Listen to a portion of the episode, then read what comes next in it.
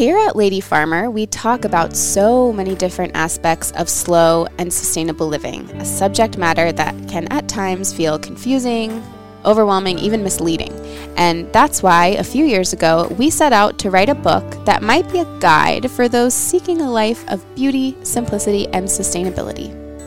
We're thrilled to be able to offer you our own small guide for cultivating slow living, sustainable simplicity close to home, available in our online marketplace. In the book, we've woven an easy to digest narrative of stories, recipes, tips, resources, ideas, and reflection. This collection of essays and resources will guide you to think about your own relationship to the planet, what you eat, what you wear, and how you live a sustainable lifestyle. It also contains a 21 day slow living challenge of daily thought exercises to lead you in the process. For you Good Dirt listeners, we are offering free shipping of this wonderful little book with the code The Good Dirt in our online marketplace. So use the code The Good Dirt, T H E G O O D D I R T, at checkout when you go to purchase your copy of The Lady Farmer Guide to Slow Living in our online marketplace for free shipping. That's The Good Dirt at the Lady Farmer online marketplace for free shipping on the Lady Farmer Guide to Slow Living. We hope you enjoy it. Thanks, everybody. The best I can offer in my tiny little corner that I occupy here is to let yourself fall in love with the world in general and especially with the natural world and that if you see the world as your lover and the natural world as your lover and your beloved you're not going to do bad things to it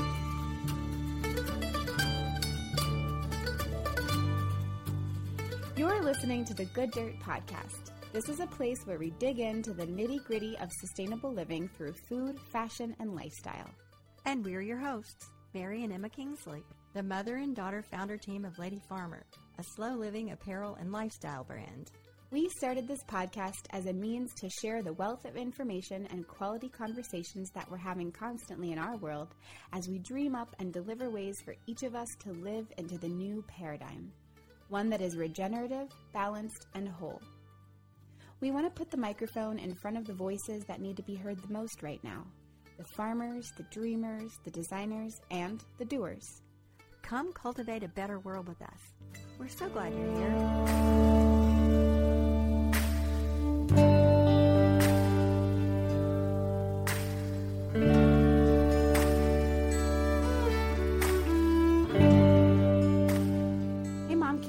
It's been a whole year since we released the Lady Farmer Guide to Slow Living? A whole year, wow. Yeah, and it, it came out last year right as everything shut down with COVID, right at the same time. Quite aptly timed. We did not do that on purpose. No, no. And another remarkable thing about it was that that book was actually really, like, really ready to be put out into the world a good while before that. But we had kind of held on to it for no real reason. We didn't know. We just weren't quite ready to put it out. And we kind of randomly, at one point, I think in 2019, we thought, let's do March 2020 will be a good time for this book. Yeah, Which is creepy.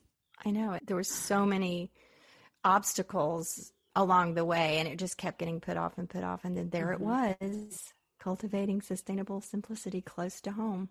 It's really amazing. And that was such a Wow. fun like launch of that book. Remember packing them all up? We had like a couple hundred pre-orders and we packed them all up in our living room and everyone got postcards and so we're just thinking about that right now for all of you early adopters and Yes. um, anyone who's bought the book over the past year and shared the book and lent the book out. Yes, it is still available to purchase if you're interested on our website.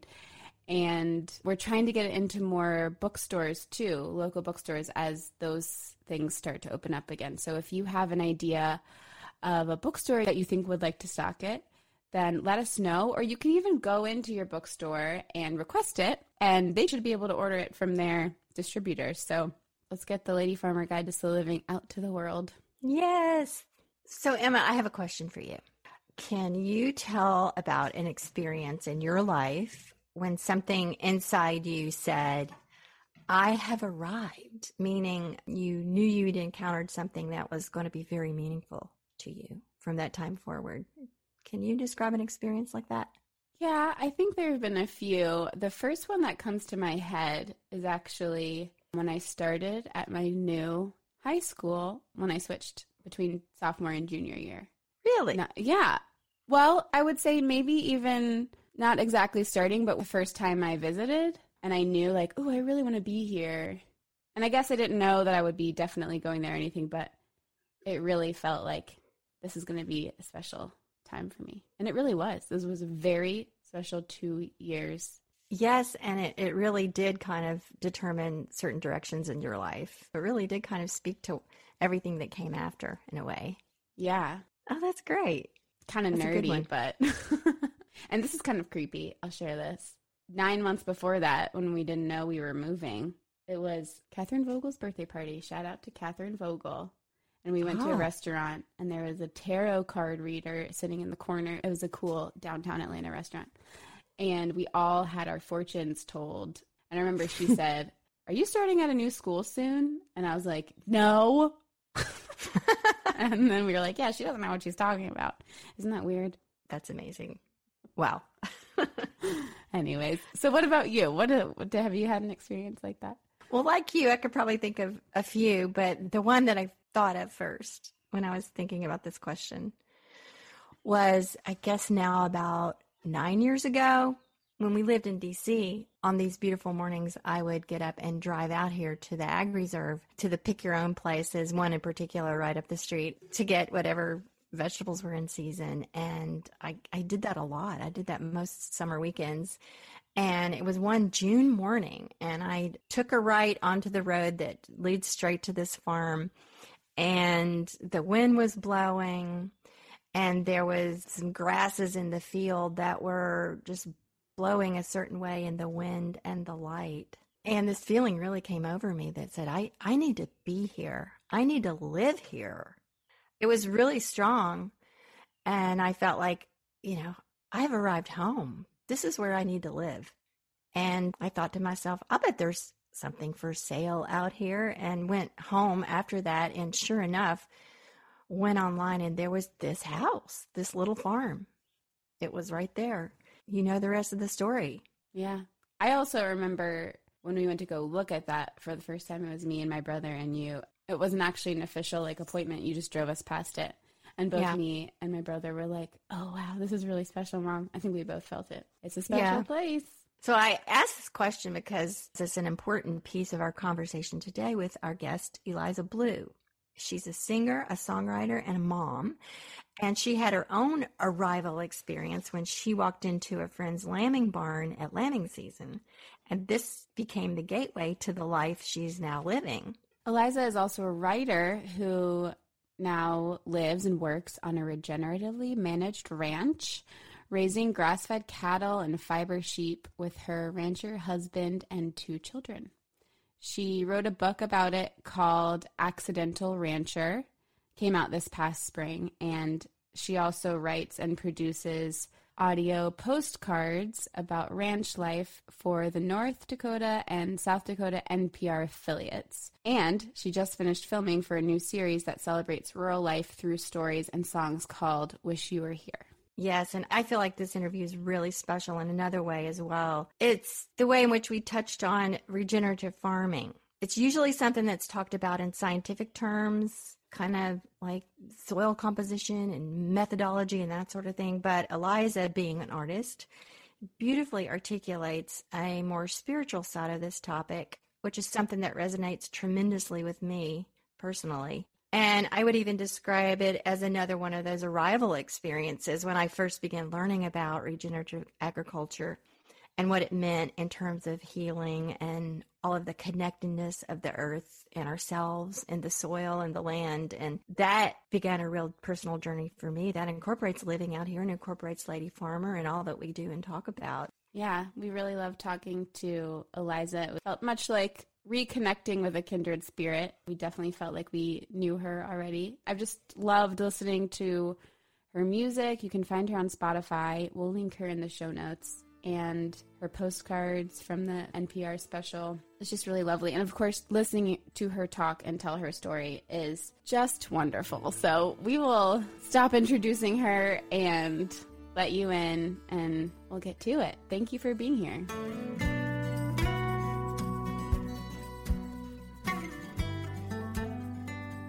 So, when people ask me where I'm from, it's actually a hard question to answer. I was born in Detroit, Michigan, and lived in a suburb of Detroit till I was about 13. Then my family moved to Minnesota, went to high school there, moved to the East Coast for college, kind of wound my way around the East Coast post college, figuring out what I was doing, made my way back west, and lived and worked in Minneapolis as a musician at that point, I actually was touring a lot, so I was sort of on the road a lot, and then eventually got pretty burned out of the touring life and moved to this tiny town on the prairie in western South Dakota and became the town English and drama teacher. It was supposed to be a temporary adventure. I was just kind of coming out, kind of catch my breath, figure out what I was going to do next. And then, you know, the oldest story in the book fell in love with a rancher and uh, a cowboy. we got married and now we have two little kids. And I live and work on a regeneratively managed cattle and sheep ranch in one of the most remote counties in the contiguous United States. So I always joke that I am as surprised as anyone that I'm here. it definitely was unexpected. Sort of every step along the way has been surprising, but pretty early on in the time here, you know, I was teaching English and living in town, but I went out to visit some friends' ranch at lambing time and I walked into the lambing barn. I've never experienced anything quite like it. I felt like I was arriving and, you know, the barn was all full of this fresh straw and there was all these moms and babies. And I was just like, this is the best thing that's ever happened. that ranch, you know, if they have a mom that's sick or can't take care of the babies, or sometimes if you have twins and the mom doesn't have enough milk or triplets, they'll take a baby and we call them bottle lambs and you'll just raise them, you know, on a bottle instead. So this ranch, they would, you know, have all these bum lambs or bottle lambs every year. So that first spring, I just fell so in love and I was kind of like, well, if you ever need help, you know, I'll, I'll help however I can. So I ended up getting two bottle lambs from them which you know, most people they have their bottle lambs and then it kind of returns to the flock. But of course, me being me, they became my pets. Like I had a dog door that they'd stick their heads through. So I kind of had to make this decision. Am I going to stay here and keep teaching? Or, you know, at that point I knew I was like, I don't know where I'm going to end up next, but I know that the lambs have to come now. We're a family. So they were like my gateway into ranching. And then the third grade class in town had, you know, an incubator with eggs and then they hatched out all these baby chicks. And I was like, who wants some chicks? And I was like, oh, I'll take them. So then I had to build a coop and so yeah that's how it how it started. Again became pretty clear right away that i was like this is what i want. I want to have this life taking care of animals and all the chores that go with it. I'd never experienced anything like it. I mean i didn't have any farming background. Nobody in my family was a farmer. I had never been around that at all. But i don't know maybe it's in the, the genes because it just all felt very familiar. Or maybe it was from reading so many uh, Little House on the Prairie books as a kid. Yeah. I know. I was gonna say your life. It's even just yeah. the first part describing it. I'm like, where can I watch this movie? Or like, have I seen this movie? It's so familiar, but also so fantastical. It's so cool. It's such a great story. You know, we hear that over and over again about, and it's kind of like myself, no background in it or no knowledge, but you know, you find yourself entering that world and it just feels so right and nourishing. We've all been so disconnected from the land and from nature and all that. Then when we let ourselves go there, it just, it feels mm-hmm. great. it feels wonderful. Of course, not everybody can move like we did. We we left the city and moved out to the farm, and you moved out to the prairie and stayed. And not everybody can do that, but there, there's lots of ways of reconnecting, as we like to tell people. Yeah, and it's so funny how it just happened to you. And you say you're an accidental rancher? Yeah, so I wrote a book that came out last spring, and that is the title of the book because it really did feel sort of accidental. Yeah, you're like, oh, I guess I'm doing this now. I was going to say it's so wonderful how you've been able to keep a part of that touring musician, creative part of yourself and really infuse that in your work and share what you're doing there with the world and You've done that in a few different ways. So you have the book that you wrote, you have your postcards from the prairie. Can you tell us about that project and sort of the other creative projects that you have sort of blossoming out of your life there? When I first moved out here, like I said, I was teaching and I was still touring in the summers and still traveling quite a bit from here. But when I sort of officially got married by this time accumulated a bunch of animals that needed care and then you know, had children who also need care. Um, it yeah. just it became clear that i couldn't tour like i had been. So i was like just feeling like i needed to have a creative outlet. So i started writing a little column for our town paper just kind of about life on the ranch and you know the transition to being new to this life and funny stories about all the mistakes i made and it just took off. People really enjoyed it. So the next thing I knew, I think I had 10 or 11 different papers that were carrying it. And South Dakota Magazine had approached me about doing some writing for them. And so I had created this manuscript. I'd been kind of messing around with this book and just thought, it, this is the beginning stage and I don't know anything about writing a book, but I gave it to the editor at South Dakota Magazine saying, like, do you have any advice for me? And she was like, yeah, I think we should just publish it. I think it's good. Similarly, with the postcards from the prairie, South Dakota Public Broadcasting had just interviewed me and had me do a couple different things for them with music and because i have recording equipment here just from you know doing demos and different things and the album before last i actually recorded myself as well. So because I had the technology, I just sort of pitched it to them like, what if I did these little monthly snapshots of life? And, you know, I'm, I'm writing this column anyway, but why don't I just record it and I can add a little music? So I started making those for them. And then Prairie Public, which is the public radio affiliate in North Dakota and Minnesota, picked it up. And now I'm actually doing a TV show with them that's sort of a similar theme. And I just think you know, much like being an accidental rancher, it keeps surprising me. But I mean, it's related to what we've already said. I think people just crave those stories. They want to hear those stories. It's very thrilling and it's it's very validating to have your work be appreciated. And I mean, I feel like I actually don't have much to contribute to the world of ranching. Like I'm a pretty terrible rancher.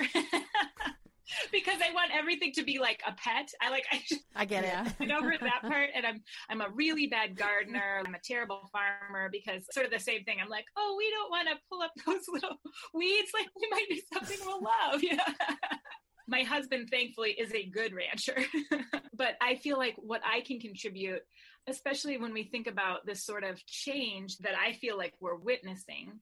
This was kind of revelatory to me recently when I was thinking about the word agriculture agriculture has the word culture in it.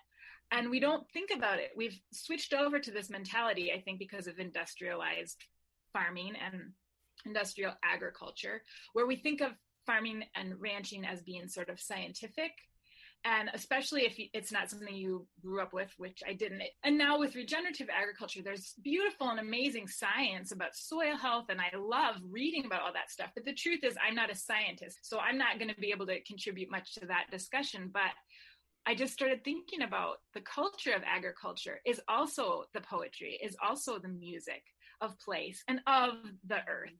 And so that's where I feel like I have something to offer in telling these stories so much of that kind of the pastoral narrative is this throwback to how things used to be and I mean, even here, I feel people think back to how it used to be and they miss the community that used to exist just because of the way we farm and ranch now. It's on such a bigger scale, there's less human beings and people miss each other. I feel like it's my purpose is doing the storytelling of the modern agriculturalist and that relationship with the earth can have a spiritual aspect and certainly can have a creative and an artistic aspect. That was, again, a new idea for me, even just within the past couple years of recognizing, like, wow, this is what people are hungry for. And I am hungry for. I mean, this is the stuff I wanted to read before I moved out here.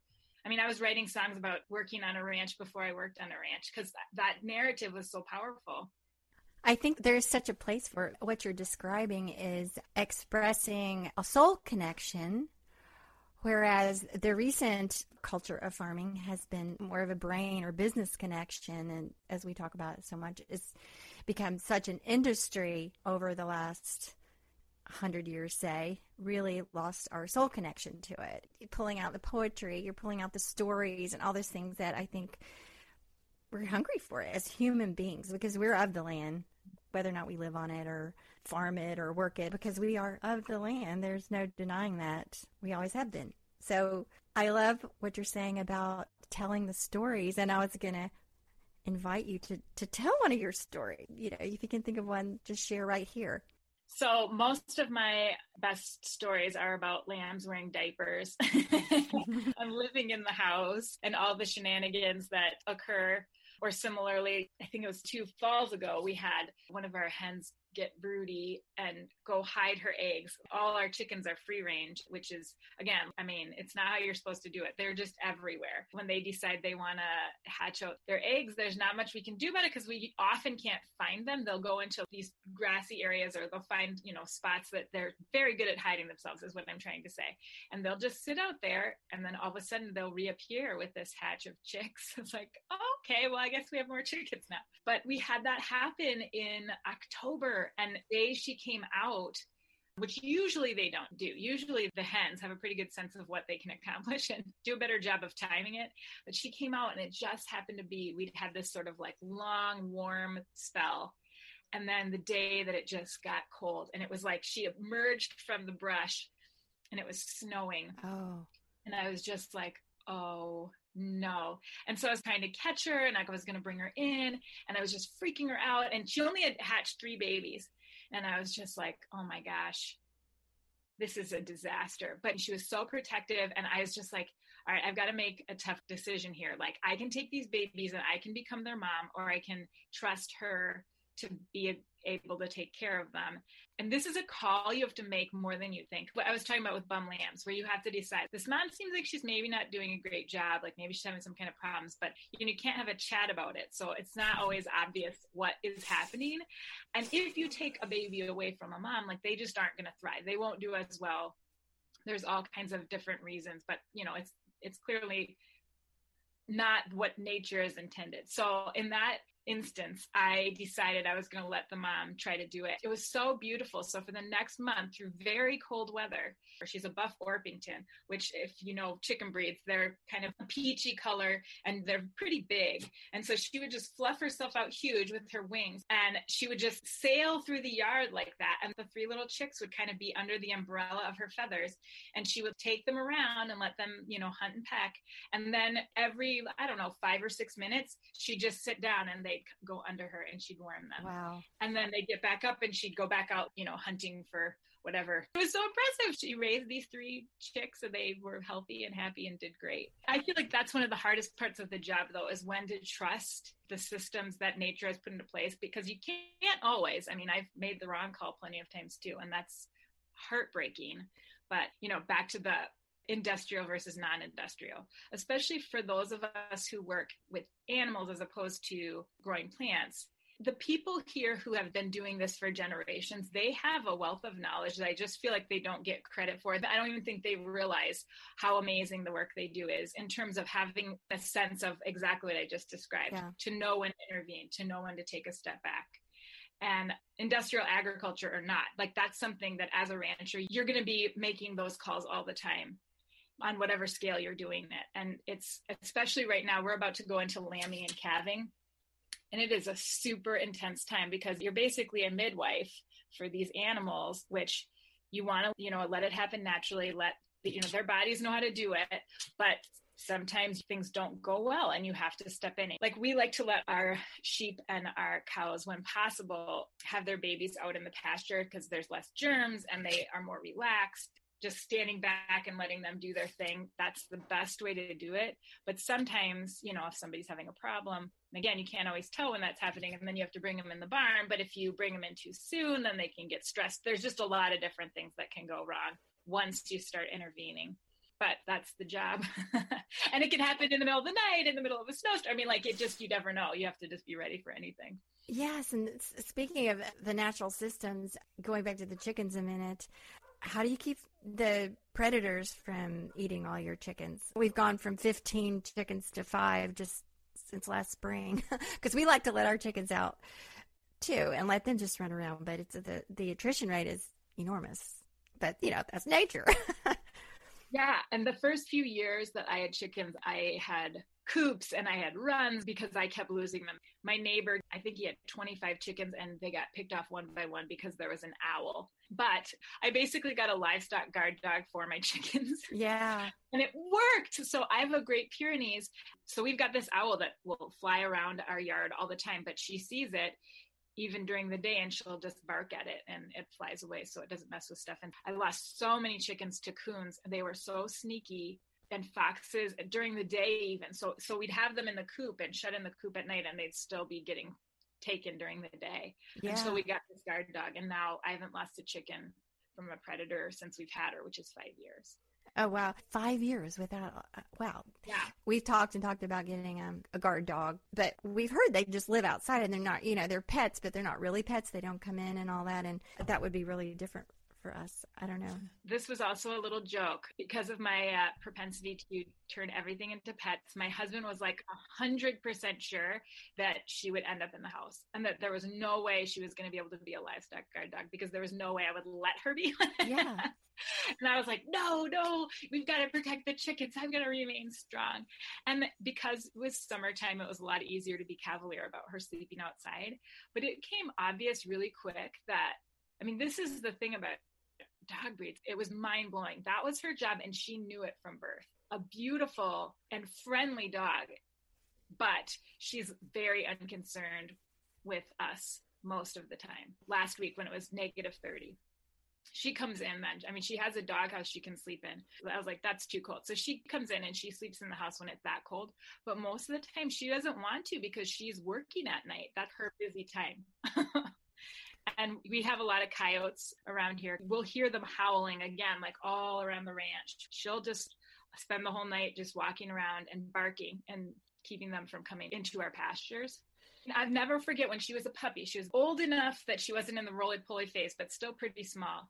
And a hawk flew over our house, just passing by, and she just went crazy barking and chasing it. And I was like, how does she know to look to the sky? And like we have birds flying over all the time. How could she tell the difference between a hawk and like, I don't know, a goose? But she can. Isn't that amazing? Yeah, you know, we have a little shepherd dog. She's she's just about a year and a half old and I cannot say that we have not lost chickens since we've had her. So, and, and she barks at birds, but I, she's such a pet. I mean, that's the difference. She, you know, she comes in and she. What what kind of shepherd is she? She's half Aussie, half border collie, and then her dad was an English setter. She's this crazy combination. She's very much a bird dog, but she hasn't kept the whatever it is away from our chickens. I actually have an English shepherd, which uh-huh. is pretty much like an Australian shepherd, very similar. I mean, again, it's so amazing to me. Pretty much every night I walk right around evening time and I'll walk out north and you'll start to hear the coyotes howl. Yeah. And when they do, my Great Pyrenees and my English Shepherd, they'll walk with me and you start to hear them. The Great Pyrenees takes off barking. The English Shepherd stays with me because she thinks her job is to take care of me. And the Great Pyrenees, all of this is my domain and no one's coming in here that I don't want in here. The English Shepherd, she'll sleep outside the door if, if she's outside. Right now, I have the door to this room closed because otherwise she just like will come and sleep by my feet because she thinks it's her job to take care of me, which it kind of is. Yeah. Yeah. Oh, that's amazing. They're all they're they're so wise. There's so much going on in those animals. It's just so wonderful. But I wanted to talk about one of your stories that really resonated with me. One of the postcards where you had said it was such a desire when you were a young girl to have a horse. Oh yeah. Uh, yeah. Back in the 60s. That was just my dream. We kind of lived near this barn and I would go to the barn and just hang out with my friends that had horses, but my parents just there was like no like we're not doing the horse thing. No no. And now it's a joke. I mean i had a wonderful childhood. I was deprived nothing except a horse. And so when we moved out here eight years ago these two really really old horses i mean they were both in their 30s came with the property. If you're going to buy this you have to have these horses because they have nowhere else to go sorry. and so we go, okay. And, so my dad thought we were crazy for doing this anyway, for buying this little farm. You know, we were sending him pictures and stuff, and his comment was, well, you finally got a horse. but I was like you too. And then the older I got, you know, I was kind of scared to ride a horse, and I still don't want to ride a horse. I'm in my 60s now. I don't. I have no business like getting on a horse now, but it's just funny. Your story was so similar to mine. yeah, I, I go back and forth even now because I, I think I wrote it last summer because my daughter, who is four, and this goes back to like, could this be coded in our DNA? My son is not interested in horses, but my daughter, from birth, she just would see horses and get excited. And by a year and a half was wanting to get on a horse, which I was like, oh my gosh, no, that's too scary. But so she's now four. You know, my husband will lead them and she'll, you know, sit on a full size horse. It's very terrifying to me. And I, it's really beautiful because she loves it so much. So she's getting that chance to do what I didn't, which is to learn how to do it when you're not scared.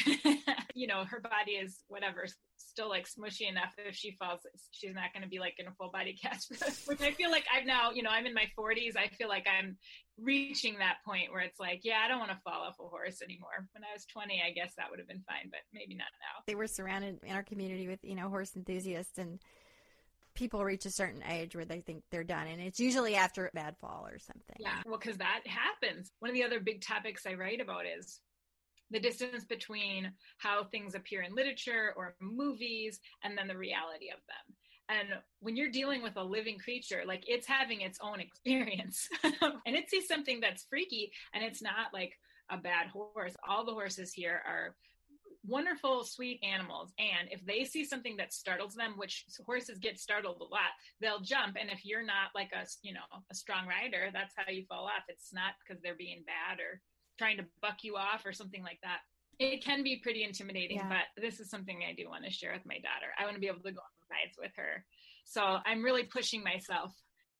You're so isolated, I guess, and remote and where you are and you're you seem like such a self-reliant person. I'm wondering if 2020 and the pandemic and, and, and all of that had any like real effect on your life and if so like what that was like for you well the irony of the pandemic has been that it's actually made our world expand in a way.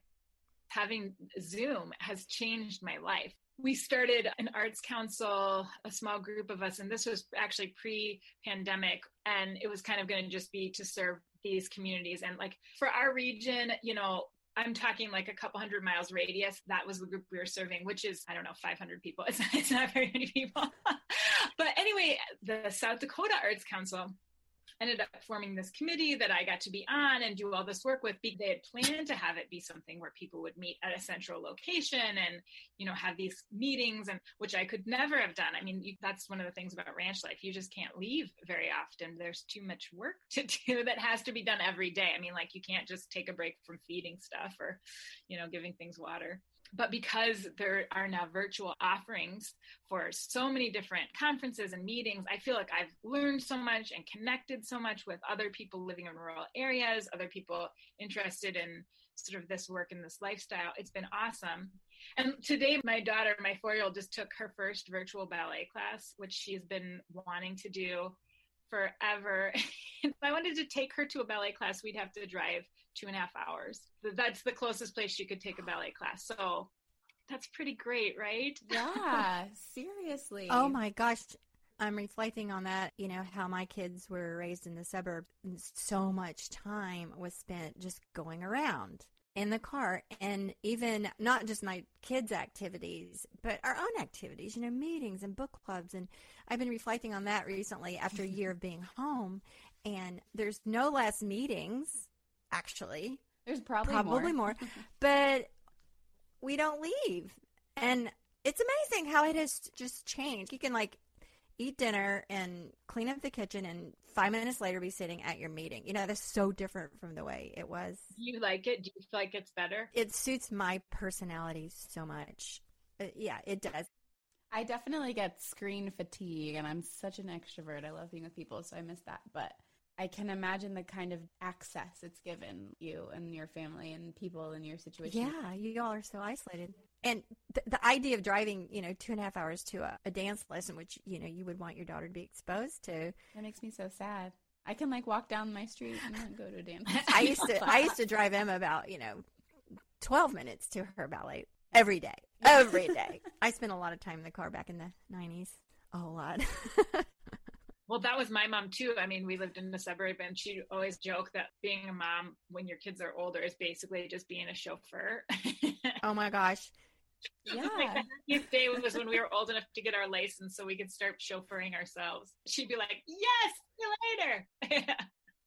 I want to talk to you a little bit about your music because it's funny. I feel like on this podcast, I'm bringing up a lot of things. I want to do that with my life, and this is what I want to do. But one of those many things is being a folk singer. I love your type of music and what you sing. And when I sing, I gravitate towards the Gillian Welch and all that sort of brand. So I'd love to hear you talk a little bit more about your music, how you got started in that, and what inspires you in your songwriting. And and I will add that Emma's older brother is a touring musician. Yes. We have that in our family. Oh, so, yeah it is a hard time to be a musician, not just because of the pandemic, but because of the way music is selling now with yeah. streaming services. So when I first started out, still very hard to make a living, but you didn't have to be famous. You could, you know, play sort of the coffee house circuit, which yeah. for my style of music is, you know, that's kind of what you'd be doing. You'd be playing more intimate shows. It's not like pop or rock and roll or something. And because for me too, that was the music I was drawn to. And and when I first started, I had terrible, terrible stage fright. So I was writing these songs and singing, and I taught myself to play guitar so I could, you know, accompany myself. But I never played them in public, and that took a pretty long time to find the courage. But it just, I don't know. It's funny. I don't like to throw around things like saying it's my calling because I'm not even really sure what that means. Impulse to do it was so intense that it allowed me to break through this fear of being rejected, I guess. I'm not sure of, of putting myself out there. The desire to do it was more powerful than the very powerful feeling of not wanting to do it. so somehow I, I just started doing open mics and, you know, started opening for people. And then it just kind of built in, you know, a, a circuit of places to play. And again, back then mm-hmm. it was mm-hmm. like you'd put out a CD and you'd maybe not get paid a ton of money to play the show, but you'd sell your albums as a way to, you know, make it to the next town. It, it was very hard and very wonderful.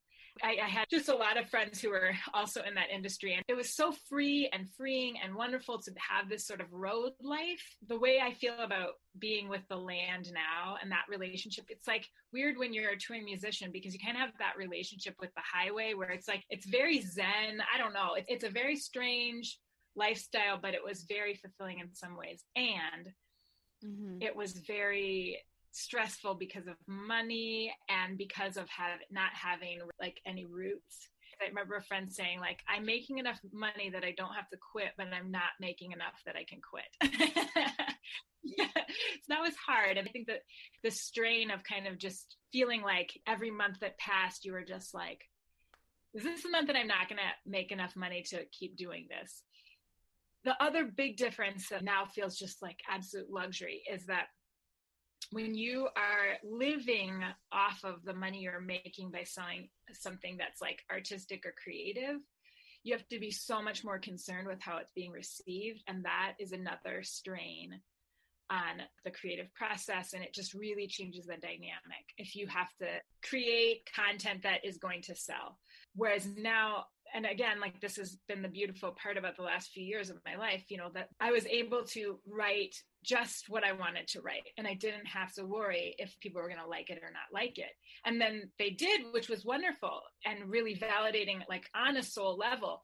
So then the same has happened with my music now because i don't have to make a living from touring the songs I write have really changed. Or I shouldn't even say that actually. I don't know if they have changed that much as much as my process of writing has changed. Yeah, and your relationship to them, you're not depending on them to support you. It's like a kid or a baby animal. If you don't ask the baby lamb to take care of you. it just feels like before there was you know like a lot of artists you, you want to be in integrity you want to be authentic you want to be like creating you know using your own unique voice but you have to push through all the like but what if people don't like my unique voice what if people don't think this is cool enough or whatever and you spend so much time trying to market yourself or brand yourself i mean it's just this very time consuming emotionally exhausting process and now i get to just write a song and if people are into mm-hmm. it great if they aren't that's fine too. I don't have to worry all the time about how it's going to be received. And predictably, my songwriting is much better. What does that look like now? Are you just you write songs for fun and are you putting out albums? Are you producing it yourself? What does that look like? And how can people find your music? Um, well, here's another story that's almost too crazy to be real. But okay. so I had sort of decided, like, okay, you know, I had my son and I was like, I'm not going to record any more albums. It's a pretty big expense to go into a studio. And I'd recorded an album at home, but I was like, I just can't do that with a baby. And then I found out that this musician had moved to our area and was living on a ranch about 40 miles from here which is close. so his name is Billy Talbot. He's the bass player for Crazy Horse, Neil Young's band. And I was like, well, you know, just like everybody else, well, that's crazy that Neil Young's bass player lives here. That's kind of random and funny. And then I ended up meeting him at like a, a neighboring ranch's barbecue. of course, starstruck a little bit. Like someone else is like, oh, she's a musician too. You guys should be friends. And it was, I'm like, oh no, ha ha ha, like that type of thing but you know, by by virtue of the fact that you know that's just like everybody here. I mean, neighbors are neighbors. He was like, "Oh, you should come over sometimes So I did, and we kind of jammed around. And anyway, it turned out that he had built a building on his land to be a recording studio, and he was recorded a couple of solo albums, which he asked me to perform on, and that was over several years. And then I got the courage up to ask him if he would help me record an album. So I was able to record my last album actually at his recording studio, which no way, which was by far the best sound of any of my other albums. And like, you know, yeah. I had a famous rock star produce and record my, my last album. Yeah. And you're like, he's a friend and you were comfortable. And it was like, yeah. Wow. It was just insane. Like, even as it was happening, I was like, I moved to this unbelievably remote place think I'm going to have to give up my music career and then end up having an opportunity to record with someone that's far more famous and just, I mean, his body of experience, like over decades of working with, you know, industry professionals. It's just, it, I just, you know. That's what happened when you let go of it having to be this thing. Uh, that that's amazing. I, that's really so interesting. I can relate a little bit no, I can read a lot with my writing. Yeah, I've written a couple of novels and you know essays and a lot of different things. And in the earlier days of it, it was just it was terrifying, and I dreaded a review that you know for my book that wasn't good, and and it was just kind of torturous. And then I don't know what happened, but all of a sudden I just like really didn't care, and it just felt like uh, obligation to write a story or put something out that was sort of in me. It was like this thing has to be out there. And once I've done that, then how it's received or whatever really doesn't matter. So I had to mature into that. And I mean, it'd be great if, you know, suddenly one of my books was a bestseller or something. That'd be great. But it just really doesn't matter. I mean, if, if I have a story and I want to set aside some of my life to tell it, then I've done my job. That's the way I feel. Well, and I agree. And Again, back to having a calling. I feel like we all have different strengths, and it, it is good to push yourself and challenge yourself and all of that. But especially getting older, I feel like, you know, as I'm now in this period of what is hopefully the middle of my life, I have such a stronger feeling of where my strengths are and my gifts are. And and so yeah it's it is. It's like it's my job to, write these stories or sing these stories. It's not my job to market these stories. It's not my job to sell these stories to you. It's just my job to write them or to sing them. And then whatever happens next to them is fine I couldn't feel that way in my my 20s and even my 30s. Yeah, I just I wanted people to like me. and I still do. I just don't feel like that's my job anymore. what a relief. It is. It's a huge relief. It's Oh, well, the other side of that coin though, it, I was in town yesterday because Emma lives in town and we were doing some Lady Farmer stuff and I ran into an old neighbor and she said, "Oh, I really liked your book. Have you written any more?" And I said, "Well, yeah, I have, you know, and they're they're out there. They're on Amazon or whatever."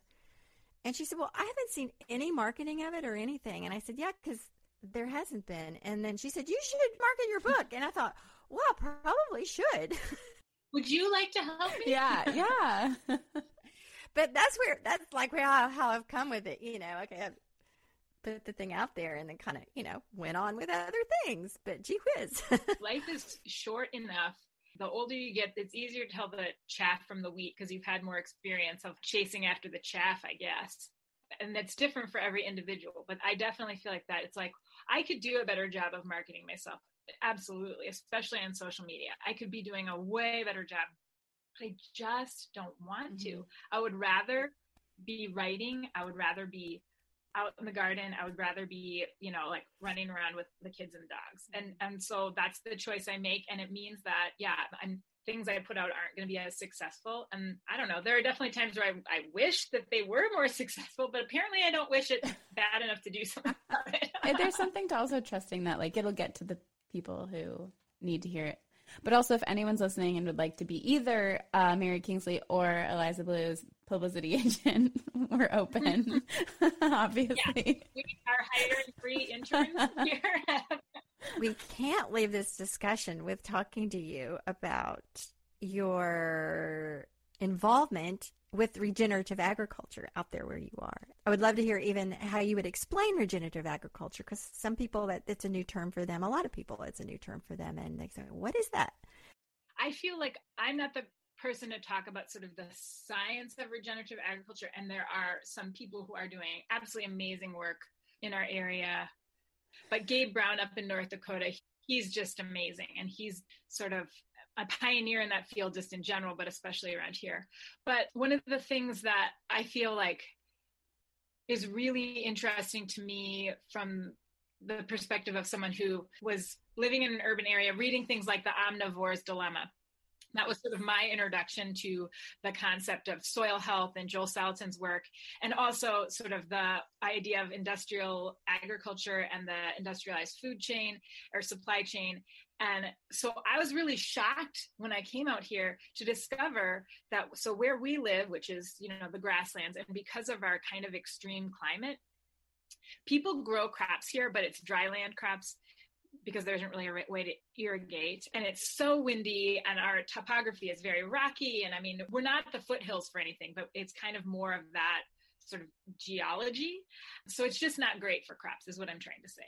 But it is really great for growing grass. So all the ranchers here they might do a little bit of finishing on grain but most of the people run 100% grass fed or vast majority grass fed operations. Now they sell their calves and they get sent somewhere else where they get, you know, finished in feedlots or wherever. It depends on who buys it. I don't have solutions for these problems. Again, I'm not a policymaker and I'm not a policy wonk. So I, I can't say like, this is how everybody should be doing it. Because first of all, geography and regionality is hugely important and every region is different. But what I do know is that here we are uniquely suited to raise ruminants on grass. Like that's what this ecosystem evolved to do that with buffalo and antelope and deer. This land needs that. Large ruminants are a keystone species and they're hugely important to the health of the soil. And again, because we get so little rain, which you, you know, I feel like there's kind of this misnomer that like cattle or ruminants in general, uh, you know, need a lot of water and therefore places that are drought prone shouldn't have cattle. But the reality is that they are fertilizing the ground as they're, you know, passing through. And if you don't have that fertilizer, plants can't thrive here in the same way. Like the grass will still grow, but it won't grow as well. It's not like in a forest where you've got leaves falling down and decaying and turning into fertilizer. That's not happening here. And you know, even with the grass, it's healthier for the grass to get eaten down as things are sort of passing through and fertilizing as they go. So, that being said, I mean, it's really hard to just always have the answer. It's complicated, but it is complicated and this is why I really shy away from saying this is what you should do, you consumer at home, or have like a call to mm-hmm. action, mm-hmm. even though I think that's what people want. But again, like I, I feel like I'm not an expert in the field. So the best I can do is say, if you look at what the ecosystem is in any given location and what it evolved to support, to me, when you're looking at regenerative agriculture, that's sort of like what it is. It's about figuring out how you can create food in a way that allows that ecosystem as a whole to thrive. And for us here, regenerative agriculture looks like having large ruminants. And there's better and worse ways to do it. And so we've experimented a lot with rotational grazing, and it's a work in progress. I mean, again, there's new science kind of coming out about this, and there's, you know, sort of practices that are more tried and true. And I'm sure in 10 more years, they'll be saying something different. I'm assuming that our knowledge will keep evolving, but to me, the whole idea of regenerative or holistic is another way to describe it, is to just be thinking about, you know, not just like what's the most grains of wheat I can raise or the most cattle I can raise, and that being your focus although ironically it seems to be that the more you are considering the whole system that actually is going to produce more in the long run because you know you might not get as much production at the beginning but over time that's going to be sustainable because that's what this particular soil and your amount of precipitation and all those different factors that's what the system is going to be able to support so, I mean, that makes me really happy that yeah. that's sort of the evolution of thinking. And I think it, that's the direction we're going in. You mentioned Gabe Brown, and for anybody listening that's you know interested in you know what is regenerative agriculture and a really good explanation or example, his book is really good, and he ends up demonstrating exactly what you just said when you embrace these principles about your location and your soil then what you end up doing is being a whole lot more successful or at least he was, and he has spent a career teaching others how to do it. So that's a great book to read. Gabe Brown's, isn't it called Dirt to Soil? Yes, that sounds right. Yes, something like that. We'll double check that. You mentioned Michael Pollan's Omnivore's Dilemma, and you said that's where it all started for you. It's the same for me. The same. I, I remember like one of our kids was in college and we picked him up at the airport and riding home from spring break. And I just remember this scene. He said, Hey, I just read a book you'd be interested in. It's by Michael Pollan. It's called The Omnivore's Dilemma. And I read it, and I just really think for my husband and I both, it really was the beginning of something. It just really opened our eyes to you know, mainly what was going on in the food system. And it just, yeah, it really kicked something going in us. So that's something yeah. we have in common. I imagine that's the case for a lot of people too. That book is a real landmark. What an important book for our times. Mm-hmm. So, we would love to hear your thoughts, literally or metaphorically, on the good dirt and what it means to you. Again, the work of Gabe Brown, for example, and other people who are working specifically with the sort of science of soil health. Healthy soil represents that there's a diversity and a multiplicity of sources that are creating the soil. But for me as a songwriter and writer, it is more metaphorical. And again, back to regenerative agriculture, for me, it is more spiritual, I guess, than scientific. And so, at the risk of delving into sort of a morbid topic, I mean, I fall in love with these animals that we have and, you know, these baby lambs, like I've been saying. I get very attached to them in a like a human mother kind of a way. But a lot of them die because when they're born, you know, if they're born with a birth defect or, you know, one of the reasons maybe their mother can't raise them is because something wrong. And so it's part of the process is like facing death a lot more. And similarly, when you're raising animals that are going to be food, you have to face death in a very different way, which is very painful. so for me, when I think about good dirt now. Part of what it is is its new life. It's it's things that you have loved people animals returning to the earth and then being born again. You know and a lot of my writing practice that's like a theme that i keep returning to because i feel like on a really immediate and physical level that's what i'm constantly experiencing. And so the pain and loss like you know i'll have a baby lamb it's in our house. I'm like battle feeding it. I'm caring for it. And now, 10 years in, I can kind of recognize, okay, this is probably not going to turn around. Like there's something bigger around here than is going to be solved by nurturing.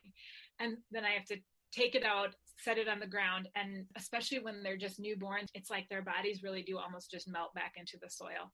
And then the grass grows and like the other sheep are eating it. Maybe that sounds creepy, but I actually find that unbelievably reassuring there's a spirituality to that. However, it is that you want to conceive of it, because I think, you know, it's different for every person. The idea of, of birth, rebirth, and death, like how that resonates. But for me personally, that's when I think about the soul of the land and the spirit of the land.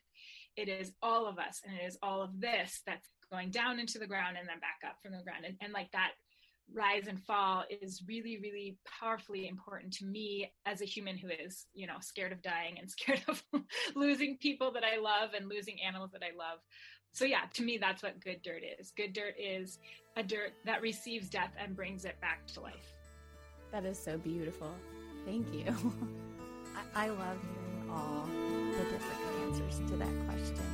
it Never ceases to amaze me how many different interpretations of that, and it's always it's just wonderful. And I just I love that so much, Eliza. Thank you. It's really comforting. I think of um, ashes to ashes, dust to dust, and you know that's in the Bible. I mean, that's like that's just fundamental so and this is the reason i reached out to you in the first place because i'm actually working on a book right now that's going to be well hopefully i don't know it may take me 10 years to write but like it's an almanac and that's one of the things i'm looking at is spiritual traditions in general but specifically at christianity because that's the tradition i was raised with that as we've you know become more urbanized and suburbanized as a people that we still have a lot of these rituals and traditions that we don't yeah. even realize are, are actually land based and that our spirituality is actually like rooted in the soil it's in the bible and it's part of that tradition but we don't talk about that part as much so what i'm working on now is really trying to craft something that is you know looking at seasonality and looking at the holidays specifically you know a lot of them that we're already familiar with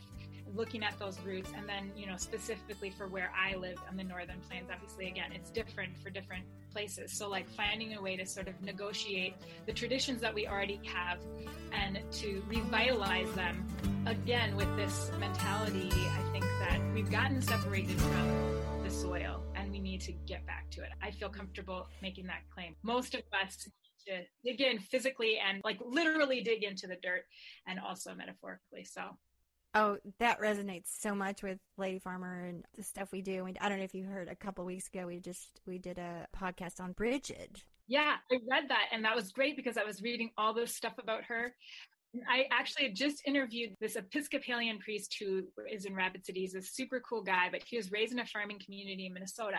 And he was talking about this pagan friend he has and how that feast day of Saint, how do you pronounce it? It's Bridget or Brigitte or Bride. It's said many different ways, but Bridget most commonly, I think. And he was saying that that feast day, he and his pagan friends sort of joke that that's like the feast that they can share across their two traditions. I disagree, though. I think there's more yeah. overlap than he's giving their credit for being, but that's a perfect example of like a tradition that actually is really rooted in agriculture. I mean, we call her the ultimate lady farmer. She's the patron saint of lady farmer. When you were describing your work with the lambs, I thought, oh, that's Bridget. You know, that's, you know, she assists in the birthing of the lambs and she takes care of them. And she's a really prominent figure in our work in combining everything about, you know, coming back to the land. And the, as you explained, there's the science and then there's this, all this other piece of it. In closing out, what is it that you most want people to understand about your life and work? Oh boy. I think the reason that makes me feel a little nervous to say anything is because I, I feel nervous to proclaim anything as my own. Every idea I have is an idea I read from somebody else and I'm, you know, synthesizing it or whatever. So I don't want to claim it as like my work. But I feel like the most important thing I have to offer the conversation, the greater conversation, is what I've just described, which is again looking at the poetry of soil and looking at the spirituality of food production. I mean, it's combining two things we haven't had to grapple with for a while, but again, you can look at the Psalms. I mean, the Lord is my shepherd. Yeah. It comes up a lot. And it comes up because these are themes that are very integral to human nature and nature in general. And I think that, you know, right now we are at a very scary time with climate change and as you know I, I don't know what's going to happen next and i don't have a solution for that. But the best i can offer in my tiny little corner that i occupy here is to let yourself fall in love with the world in general and especially with the natural world and that if you see the world as your lover and the natural world as your lover and your beloved you're not going to do bad things to it. If i can write a song or write a story that allows someone to see it the way I see it, that maybe that can help to create that shift. Yeah, totally. And Eliza, where can people find your work and your music and your writing? I have a poorly maintained website. uh, elizablue.net. I think there's pretty much links to everything there. You can buy the book from there, and you should be able to find music and videos and things like that. I think you're on Spotify. I think I found you on Spotify. I am. Okay. On Spotify. Are you on Instagram? I am on Instagram. Like I said, every once in a while I think about trying to curate it better, but mostly it's just pictures of my kids and like I see when I'm walking around. It's not as beautifully accurate as it could be. No shame in that game. Well, this has been such a delight, Eliza. I'm so excited to be connected with you, and I want this to continue. I think we have a long future of collaboration ahead of us. I'm really excited.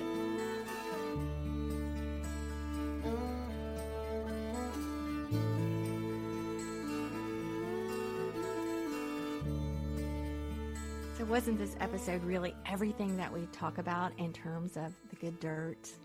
Yeah, it was really wonderful. We're so grateful to Eliza. We hope that you guys look her up after this and listen to her music. Yes, and don't forget to leave us a review on this podcast if you're listening and you're enjoying it because we want more people to find us and enjoy it as well.